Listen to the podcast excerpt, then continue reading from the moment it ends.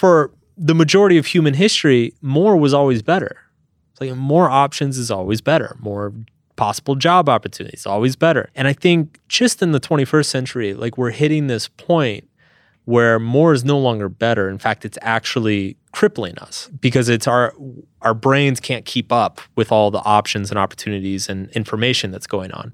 And so I I try to redefine freedom as a form of self-limitation. You find the one or two things that you give a fuck about and you learn to just block out all the noise or distractions for those things.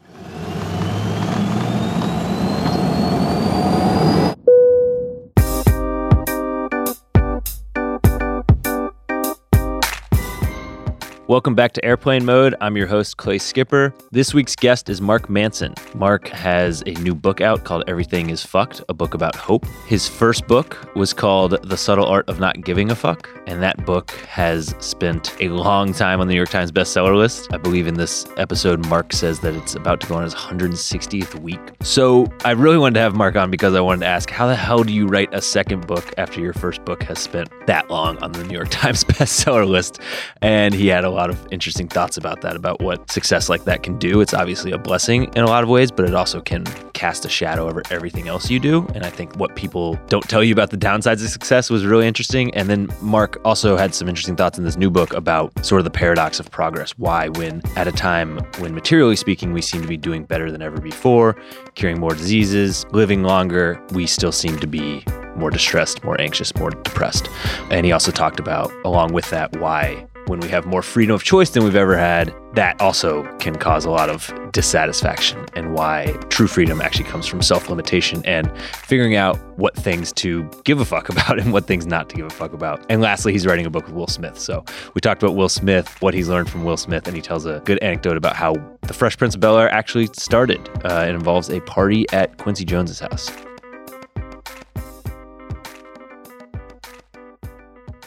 Mark Manson, welcome to Airplane Mode. Thanks for having me. First question I have for you, we're here talking about your new book, Everything is Fucked. What do you, you know, we have the explicit tag, so we can talk about it explicitly. But on the- Excellent. on these press tours, I'm curious what you might do in a more delicate situation. Some people do everything is effed, everything is bleeped, everything is fricked. Like you, you, you hear it all. You hear it all. It's it's almost like a you can tell the person's personality by how they avoid it. Your first book was called The Subtle Art of Not Giving a Fuck. Yeah. At what point did you know the the sort of importance of fuck to the to the Mark Manson brand? Did you know that the second book would also include the F bomb or So the publisher really wanted it. Um, Wow. Yeah. Yeah. Deflected that question. I love it. so not completely deflecting. So they they I'll, I'll back up a little bit. So when Subtle Art blew up, one of the first things the publisher did is they they brought me into their office and they're like, "All right, we got this great idea. We're gonna do Subtle Art not giving a fuck for teens, Subtle Art not giving a fuck for parents." Subtle art not giving a fuck for teachers. They had this whole idea of, of and I was like, oh God, no, no, I'm no, I'm not doing that. I'm sorry.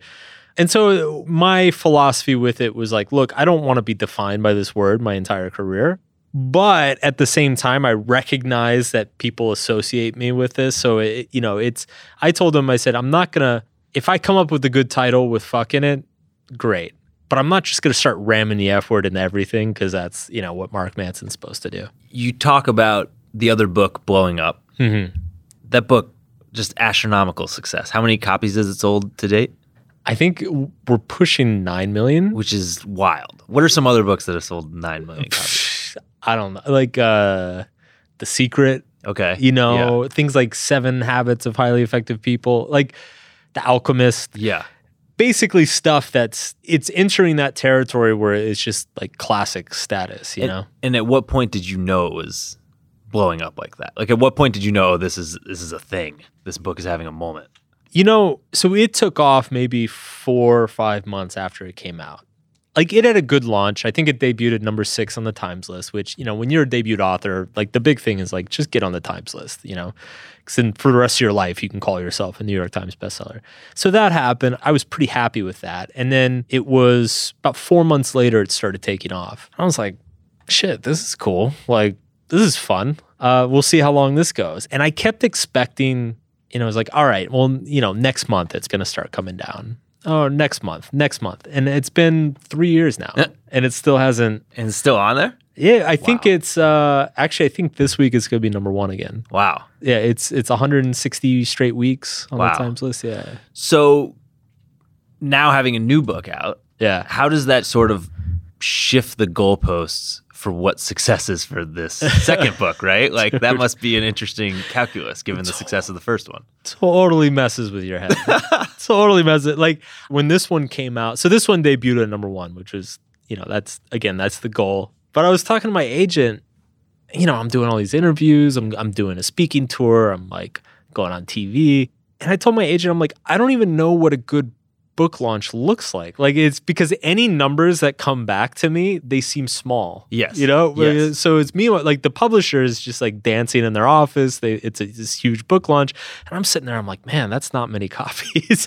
so I, I think it's just it that being my first book. I think if I had done like four or five other books, I, I would have more perspective. Mhm, but mhm. because that was my first book and it blew up that much, I realized I really had no perspective on like what a good book launch looked like. So this is interesting. I want to dive into this a little bit because it like that first book is about figuring out what to give a fuck about Right. basically in your life. Yeah. The idea that as you get older and you get more mature, you figure out which fucks to give. Sure, I mean, sure. I, so, I sort of love that.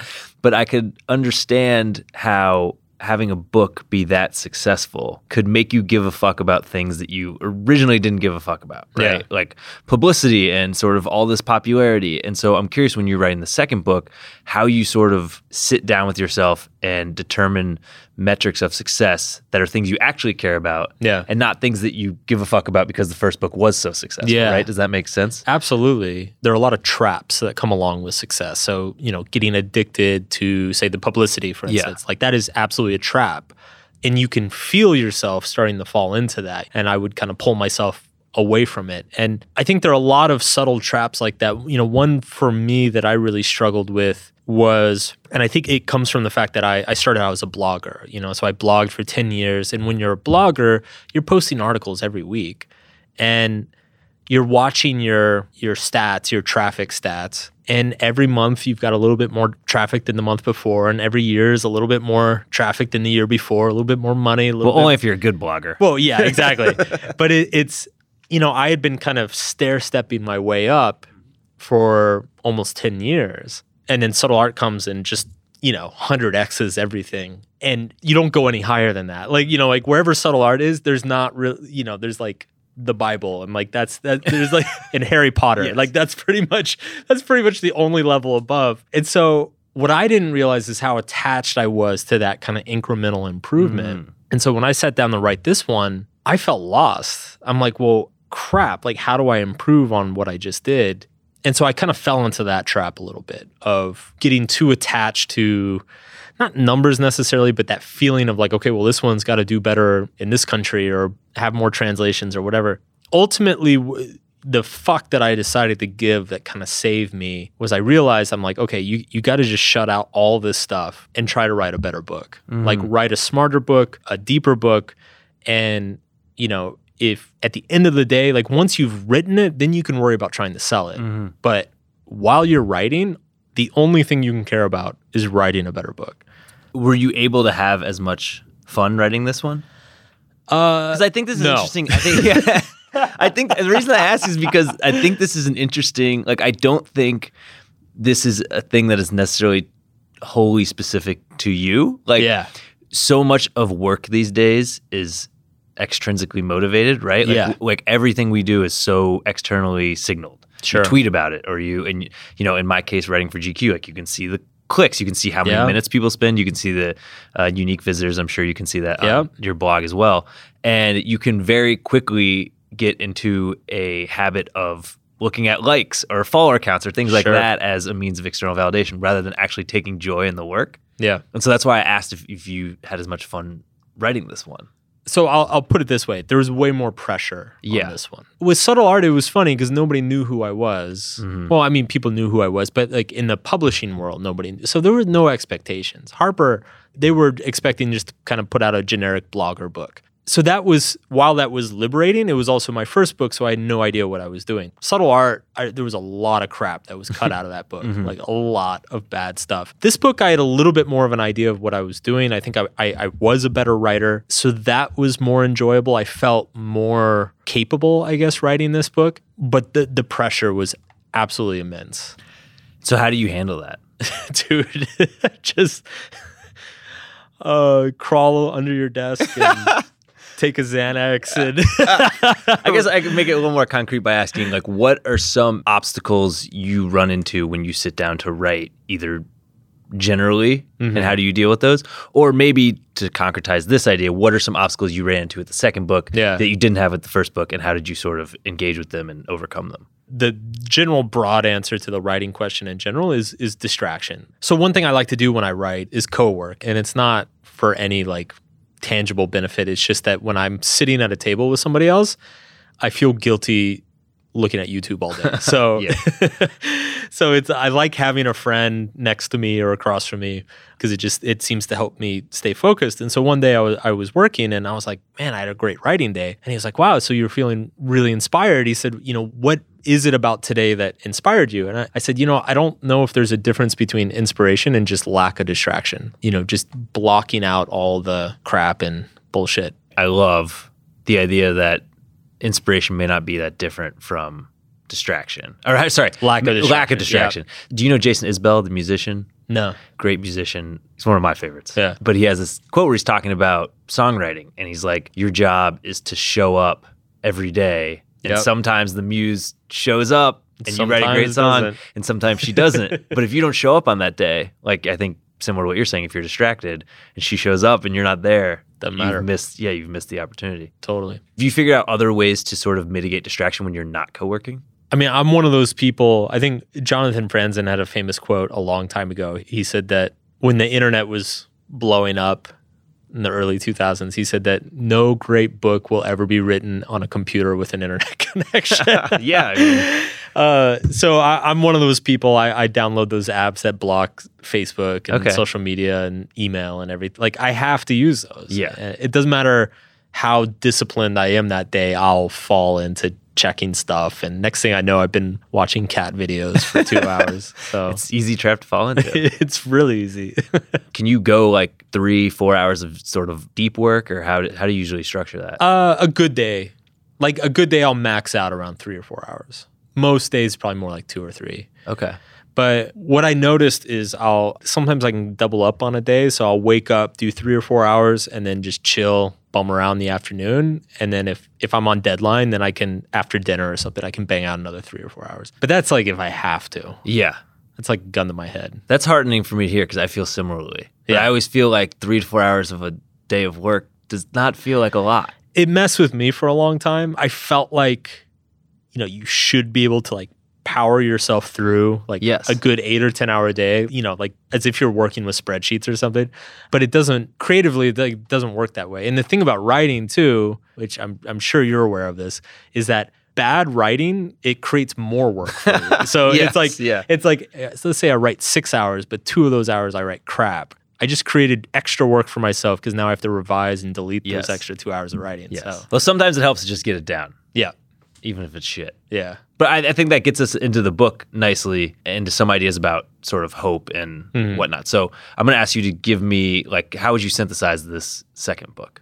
So two things were going on in my life at the time. The first was what we've been talking about, which Mm-hmm. is kind of the I'll call it the fallout of the success. Like people don't talk about it much, but like success really kind of messes with you because Mhm. it's you work your whole life with this idea of like I'm going to accomplish my dream and then that dream comes true and you kind of just stand around and are like okay, now what? Mm-hmm. you know, it's it's this thing that provided a purpose for you is because you accomplished it, it's taken away from you. And now you don't have a purpose anymore. And so that really messed with me. And then on top of that, all the pressure of a follow up and everything, it, it was really 2017 was a rough year. And when did the first book come out? 2016. 2016. yeah. So that was going on. And then kind of the other thing that was going on at the same time was, you know, it's just people are freaking out about everything everywhere. People on the right, people on the left, religious people, non religious people, like everybody. Everybody's just like kind of seems to be losing their minds. And it was interesting because I, I, I was traveling around the world 2017 promoting subtle art. And, you know, we, here in the US, we had the 2016 election and all the crazy media stuff that went on after it. And I'm going to these other countries and I'm discovering that all these other countries, they're going through the same thing. Hmm. The same polarization, same hysteria, same social media kind of outrage mobs attacking each other. And I was like, huh, that's really interesting. That suggests that there's something fundamental about like the technology and the way information is being conveyed. And it's not just Americans being crazy Americans. so I started digging into that and just came across this fascinating paradox, which is that materially speaking, like the world is better off than it's ever been in human history. We're living longer, we're healthier, we're wealthier, we are more educated, have access to more information, more technology, we're curing diseases, like on and on and on and on. Yet when you look at mental health data, it's depression, anxiety, suicide, drug overdoses, all these things are on the rise. And what's even most interesting is that it's in the safest and wealthiest countries Hmm. that these things are the highest. So I was like, huh, that's strange. It's like places in the world where things are the best, people seem to struggle with finding a sense of meaning and hope in their lives. And it resonated with me a lot personally because it's obviously it's like on paper my life was the best it had ever been. Meanwhile, I'm like sitting around in my underwear until four in the afternoon, like wondering what the hell to do with my life, you know? And so I'm like, huh, this is fascinating.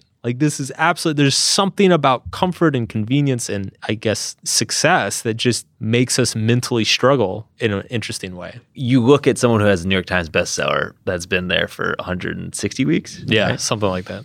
And you hear that you're sitting in your underwear until 4 p.m., I think people would be like, like I assume people think it's glamorous and sexy. And I, I just think that's really interesting that that, you know, the idea that when you've wanted something for so long and then you get it, Yeah. it's kind of like, fuck, what do I do now? It's fascinating. You know, a friend of mine called it astronaut syndrome. Apparently, the guys who, the first guys who went to the moon, when they came back, they were just a depressed wreck because they're like, how do you top that? Yeah. You know, like for the rest of my life, all people are going to think about me is that what I just did. That is really, really daunting and Yeah. scary. It's only recently, actually, with with this book coming out. I think I needed to get this book out to kind of get my mind to a healthier place about subtle art. But just in the last month or two, I'm starting to see subtle art as like, wow, this is this is a real blessing. Like you know, because this thing it's going to sell for decades. Like you know, my financial future is secure forever. You know, like it's a real blessing. And okay, boohoo, I'm never going to sell eight Yeah. million books again. But like that's amazing. Yeah.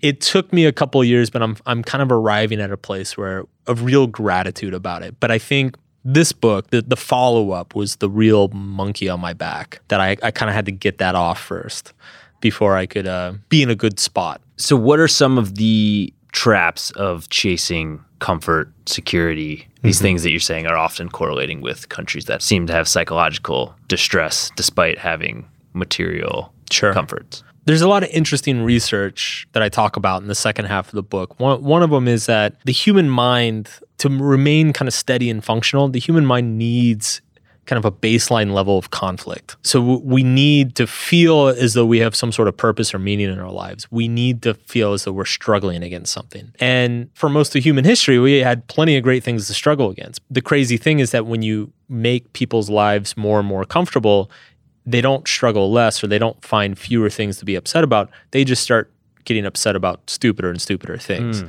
You know, it's like the Uber driver who dropped you off the the wrong place or, you know, the pizza that came with the wrong top. You know, it's like you start freaking the fuck out. The the human mind is just always going to kind of have this baseline level of frustration. So I think that that's one issue that like just as a culture we're very unaware of. There's always this assumption that comfort's always better, convenience is always better, and we don't pay attention to like how that's kind of warping our perceptions about the world. Another one that I talk about is is paradox of choice. So classic set of studies, if I offer you like two boxes of cereal and you pick your favorite one, you'll be satisfied with that decision. Like you'll be like, well, I had two choices, I picked the better one, life's good. If I give you like 30 boxes of cereal and you have to pick one, now whichever box you pick, it's actually going to generate more anxiety because you're going to be thinking about the other 29 boxes and mm. you know what if those are better? What if i missed the best one? I think that kind of plays out across society. Sometimes we refer to it as fomo like this there's so many options and so many potential experiences and so much information that we never know if we're getting the right one, mm-hmm. if we're experiencing the best one. And so it actually makes us more distrustful, more skeptical, more anxious about all of our decisions. So I like this. I think it's a it's an important point. Before going further into it, I feel like one thing that's worth noting is that it's a fairly privileged space. That we're speaking in, Absolutely. right? Like, Absolutely. Like there are a lot of people who have. I know you know this, but I feel Yeah. like that's a critique that often gets lobbed, and so Sure. I just want to bring it into the room, which is, and it's a fair critique, I think. Yeah. That a lot of people don't have the luxury of choosing to orient themselves towards a little bit of discomfort. Absolutely. So I just think that's important to say. But I think the idea that, you know, you make this point in the book that we're always chasing sort of the perfect 10, Mhm. but pretty much no matter what happens to you when they had to have done studies on this, most people are at about a 7 You experience it as a seven. and yeah. it doesn't matter it doesn't matter what your life circumstances Yep. are it seems. So the idea that you pretty much your life is going to recalibrate so that you're a 7 all the time Yeah. no matter what you do Yeah. is an interesting insight. I guess my question is, what do you do with that? So now, when you know that, how can you turn that into sort of a guiding light in your life? How does that change what you orient yourself towards or how you think about day to day existence? So w- one of the things I write about is we need to think about the idea of freedom a little bit differently. Before, people didn't have anything. You didn't have options. You know, you you probably lived in a small town. You, there was only one or two jobs open for you. You couldn't choose your own career path. You couldn't really choose the people you hung mm-hmm. out with. You couldn't really choose what you did for fun. And so There weren't that many varieties of cereal. yeah, exactly.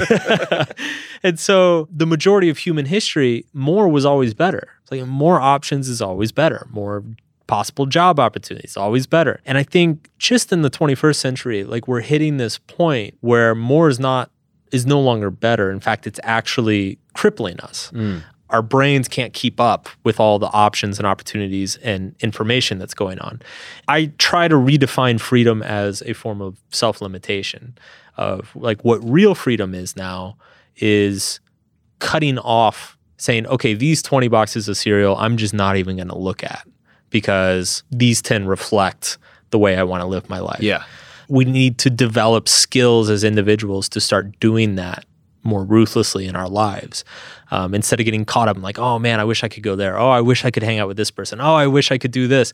It's like no it's you find comes back to the subtle art of not giving a fuck. You find the one or two things that you give a fuck about and you learn to block out all the noise or distractions for those things. In subtle art, you talk about figuring out what problems you can get comfortable living with. Yes. Because it's the problems that end up defining your life, not the sort of happiness or joy that you, Totally. that you're so constantly chasing. yeah I feel like this book, some that your books sometimes get characterized as self-help books, and I'm curious how you would react to that because having read both of them, I feel like you might buck that classification. I definitely think subtle art is is a self help book. I think this one is a little bit more philosophy. Mm-hmm. It's like probably like half philosophy, half self help. I like to think of myself as a pessimistic self help, Okay. which sounds like an oxymoron, but the the way I think about it is like classic self help kind of emerged from this culture of oh you can do anything. If you dream it you can do it you know? And it's like this cheesy go get 'em attitude.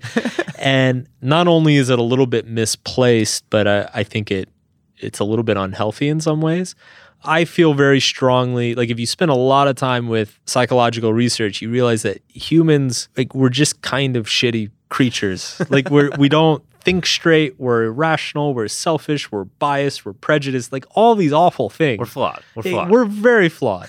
and it doesn't matter how smart you are, how how much money you make, like you are a very flawed creature. And so I really just wanted to write like kind of self-helpish type like cuz we all want to be better people. Mm-hmm. But instead of starting at the assumption that hey, you're great and you can be you can accomplish anything you want, you know, like, like let's let's bring it down a notch and be honest and be like, look, you're probably a selfish piece of shit because I'm a selfish piece of shit. So let's just talk about how we together can be less selfish pieces of shit. Hmm. I like that is that is definitely pessimistic self-help right there. well, so you have this interesting quote I want to bring up because this is a discussion I'd be interested in having with you. So you have this quote. It says, "The way we interact with our psyche is the template on which we apply to our interactions with others, and little progress can be made with others until we've made progress with ourselves." This is a thing I struggle with a lot because Yeah. what we talk about on this podcast often is self care, Yeah. figuring out how to be less of a piece of shit, things like that. And a critique of that, which I think again is a fair critique, is that this can be inherently selfish. But at the same time, the way I respond to that, there's a lot of bad shit happening in the world on a systemic and structural level. And Yeah. I can be in here talking about the merits of deep breathing. you Yeah, know? right, right. My response to that is that if you are going through pain yourself and you don't understand how to cope with that pain, you're going to project that pain onto other people. Right? It's Absolutely. the classic hurt people hurt people. Yeah. I don't know where the line is. I don't know at what point you should get out of your head and into the world. And I'm just curious, as someone who has thought deeply about a lot of these mm-hmm. things, how you think about that balance. Because I love that quote, and and that's one of the, where I read it, where I was like, Yeah. oh, this is like a arrow I can put in my quiver for when I'm having this debate with people. Yeah, because people who are awful to others awful to themselves. Yeah. I think it's a balance. If you're only out in the world, if you're only trying to fix the world, as well intentioned as that is, you are going to be projecting a lot of your own shit onto people and not realizing some of the harm you're doing. In many cases, people in trying to fix the world around them, there it's actually just another form of avoidance of dealing with themselves. Hmm. So that doesn't really lead anywhere that good. And then on the flip side, people who don't who only obsess about fixing themselves and ignore the world, well then they just kind of they just become very self-centered and obnoxious. So there there needs to be a balance of those two things because it's like you said, it's the willingness to improve yourself to question yourself and challenge yourself, become more emotionally resilient, more articulate, more thoughtful, understand your own values better. That allows you to approach the world more clearly mm. and understand. And when you engage with others, help them with a greater clarity of, you know, this is for you, this is for me. There needs to be a boundary there of like, okay, this is the help I'm giving, and this is still my identity here. Mm. If you don't do that internal work yourself, then you're going to be forcing your own issues onto a lot of the people that you're helping. Does that make hmm. sense? Yeah, I think so. I think I feel like this might be a good time too to bring up anti-fragility, which is something you Yeah. talk about, which I think is really interesting because you the word you use there is emotionally resilient, which Sure. I think speaks to a little bit of what anti-fragility is. Although it's slightly different, right? So how, Yeah. how would you sort of define anti-fragility? Anti fragility. So the argument I make is the human body is designed in such a way that you need to strain and break down the muscle a little bit for it to not only get stronger, but also to remain healthy in the first place. Like if your body just sits around on a couch for months and months and months, it gets fragile and weak and eventually starts falling apart. The same thing's true for the human mind. So if there's not enough challenge or strain for the human mind, the mind becomes fragile and weak. Nassim Taleb called this anti-fragility, but it's basically this idea that pain makes you stronger. It's very noble to want to go out and change the world and fix the world. But if you have not done the internal work yourself, you're not going to know where to direct that fixing. I think what people don't realize is that if you don't have your own shit together, then your perception of what's wrong with the world is going to be fuzzy and inaccurate. And I like that you classified meditation as like exercise and anti-fragility. It totally is. because it is a lot of just sitting there with your own shit and realizing all of your own shit, right? And getting not comfortable fun, with it. man. Yeah. But the idea that you should let go of trying to be good at it is a really interesting idea because that is, I feel like this is just anecdotal evidence, but the number one reason you hear people quit is they're like, oh, I'm not good at it. yeah. And your whole point is like, you're not supposed to be good at it. That's the point. It's supposed to suck. exactly. well, it's funny too because a lot of a lot of people who dabble in meditation do it to de-stress or kind of relax, and it's I think that's a nice kind of gateway drug. It's a nice way to trick people into doing it, and yes, it will de-stress you and relax you a little bit. But it, it's the conversation I often have with people is like it's not the point, you know. Some mm-hmm. because sometimes I'll talk to people and they're like, "Well, yeah, I meditated for a while and it was really relaxing, but then then it started stressing me out," and I'm like. Well, it's probably because it was you were confronting something that Yes. you needed that you were trying to avoid before. It is supposed to be an uncomfortable and, and difficult practice. It reminds me of what we were talking about a little bit earlier of just like showing up every day. Like you- it's Absolutely. not going to be great every day, but you just show up and you do So, it. yeah, some days everything you write is crap. All right, Yeah.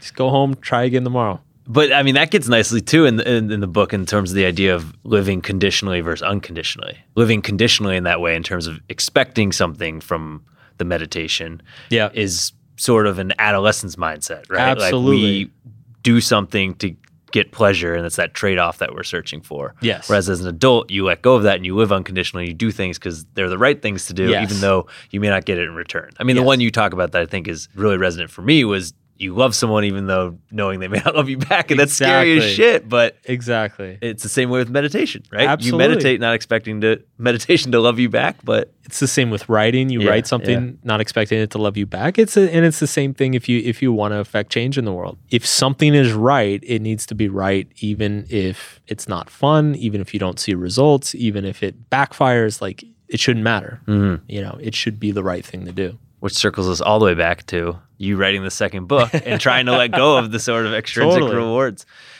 So a lot of this book I feel like is is sort of regarding oneself Mm-hmm. or sort of a meta awareness and I'm curious what you have in your own life that has helped cultivate your own sort of self-awareness. Well, writing itself has been huge.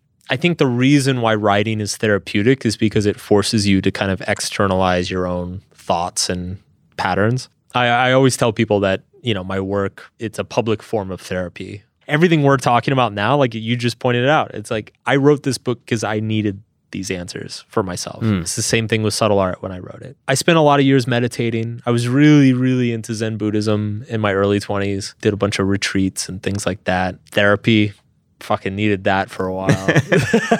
like, I always try to observe and question my own thoughts and, and assumptions as much as possible. Hmm. Like I think it's just it's a habit that I've always tried to develop intellectually but also kind of emotionally. Relationships is is actually another great therapeutic process. Like having somebody you love call you on your bullshit and you're like, "Oh fuck, they might be right." Yeah. Like that's also makes you very aware. So all of these things have contributed a lot and like helped me a lot.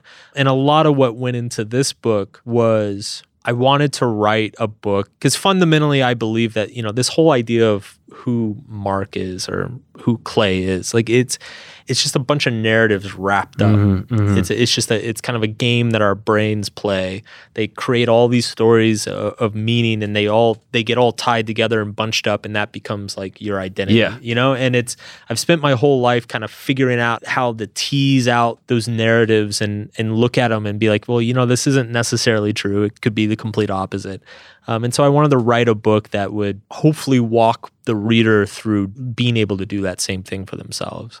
You know, take any narrative of meaning that they have about themselves or about the world and look at it and be like, oh, well, this is arbitrarily constructed, mm-hmm. probably from some past experience. And I don't necessarily have to believe in it if I don't want to. It's a, lifetime's worth of work right there. Right? I mean, doing that can take it takes your whole life in some ways, but but Yeah. it, I mean, it's important because you have that line in the book too, where you talk about getting punched in the face hurts, but also when someone says something that seems contrary to these narratives that create our identity, that's like a metaphorical punch in the face, and we immediately react from a place of ego, and we're like, that's where all defensive and insecurity comes from. Sure. from. I mean, it's it, a really negative review of my book arguably hurts more than getting punched. You know? Yeah. And, it, and it's because it's there's kind of this metaphysical body that I have that has all these beliefs about myself. You know that I'm a good writer and I write good books and I help people and all this stuff. And so as, as soon as somebody comes along and contradicts that, it's like getting hit by a truck.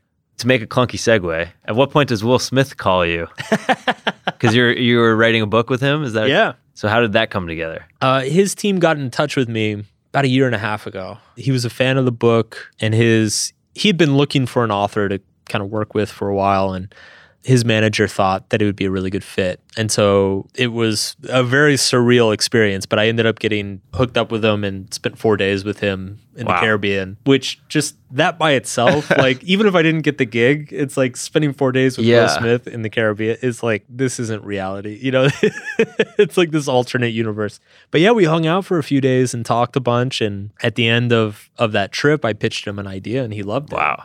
And that was it. What was the the thing that sticks with you most? Be it a way he carried himself, or a nugget of advice he gave you, or the short answer I give is if, if you ever saw an episode of Fresh Prince of Bel Air, he, didn't, he didn't act a day on that. Sh- like that whole show is basically just a bunch of professional actors acting around Will Smith. Like that that is that is exactly who he is. that comes across. I feel like on his like Instagram now. I mean, he's having this this renaissance as an Instagram Yeah, celebrity, he is. Well, and you know what's as an Instagram artist. I would say actually. And you know what's crazy too is is so I've been doing I've been doing all this research for the book. So I like at this point I know fucking everything about his life.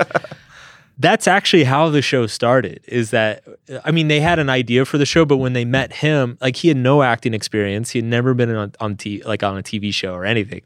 But they met him and they're just like, man, we should just build the show around this guy. Like, and so they signed him that night. They signed him at a party at Quincy Jones' house, which Wow. is like never happens. He didn't even have an agent, didn't have a manager, didn't have anything. Why was he there? Well, Quincy told him to come out. They're like, "Hey, we want to do a TV show. Come out to LA." And he came out, and they're like, the all the executives and stuff at NBC were like, "Yeah, sign him." Wow. So that brings me to my next point, which is just that he is hands down the most charismatic mm. person I've ever been around. There's no close second. And I think that's attributed to I think his he's a really smart, thoughtful guy, but he's his emotional intelligence is just off the charts. Like his ability to be with people whether it's fans, his team members, me, his family, like his ability to empathize and work with people rather than against them is just it's really Im- impressive. Like when i hang out with him i'm like man i should be nicer to my fans. Like it's really amazing to watch. So that's kind of what the book is about. It's just kind of how he emotionally processes life in the Wow. world. All I can think about is what if he didn't go to that party at Quincy Jones? right? Okay, the last at the end of the show, we ask everyone the same question, okay which is for a favorite fuck up of yours. favorite fu- oh my god i gotta pick one I mean, we can record multiple if you like. Ooh, favorite fuck up We can make the recurring segment just Mark Manson's favorite Mark- fuck ups, and yeah, at the end of every episode, we put Fuck- one of your favorite fuck fuck up ups. of the week. Oh, here, here's a big fuck. I mean, it turned out. I, I always feel weird saying these because it's like obviously things turned out great. Yeah. But here's my favorite fuck up. I graduate school and I've got a, a couple friends who are like starting a web business. And I knew I took some classes in school, so I knew kind of like basic web design. And so I offered to help them out, and they like gave me a hundred bucks or whatever. In my head, I'm like, I'm gonna have a real job. You know, I'm gonna have a real career. So I, I go and I get a job at a investment bank. Why I have no fucking idea. And I remember being there the first day, like we had this whole training thing, and it was like 11 a.m. on the first day, and I was sitting there thinking about how soon I could quit. Like, like at what point in a job can you quit and it's not embarrassing? And I'm like, dude, You're like, I'm- can I do it on the second day? yeah, right. I'm like, I'm thinking about this on the first day. This is a horrible sign. And so I'm like working in this kind of dead end job and I'm spending the afternoons. I'm like, you know what? These friends of mine, they're doing this web thing. I bet I could do that. And so I create a website in my free time and I just start trying to like sell some stuff through it. And I actually get really lucky and I make like 500 bucks like the first couple weeks. And I'm like, man, this shit's easy. And I like immediately walk into my manager's office. I'm like, hey, give me my two weeks. Peace out. You know, and I walk out. I'm like, man, this is this is gonna be great. I'm gonna be like, in a few months, I'm gonna be making thousands of dollars a month. Yeah, I was I was living on my my girlfriend's couch. Like within within like three months, I like run through all my savings and was living on my girlfriend's couch. Her parents hated me. They're like, this guy's a deadbeat. He's not like he needs to get a real job. And so yeah, I mean, it's on the one hand, I was so naive and, and totally arrogant, you know. But on the other hand, it's like it almost benefited me because I don't know if I knew how hard it was going to be. It took me a year to like because after the girlfriend kicked me out, I went and lived with my mom, and it took me a year to stop living with my mom again. I think if I'd known it was going to be that hard up front, I might not have quit my job. huh. So it, it almost how clueless I was like was almost beneficial. That is not where I thought that story was going. I thought the end of that story was going to be that your friends invented like Twitter or something, No, and that you had no, opted no. out of the web business to, to go do investment banking. No, Are you still with that girlfriend? no. Well, I hope her parents have read uh, I The Subtle Art of. Not Giving a Fuck. I you, do should send, too. you should send them a copy. I do too. I think about that sometimes. But yeah, yeah, they were not fan. They were like, this guy is shady. Like, you need to kick him out. Well, thank you for joining us on Airplane Mode. Thanks for having me. Guys, go get it. Yep. Everything is Fucked, a book about hope by Mark Manson. That's the show. Thank you to Mark for coming on. Thank you guys for listening. Thanks as always to Jessman Molly, our producer. Hope you guys have a great July 4th weekend, and we will see you next week.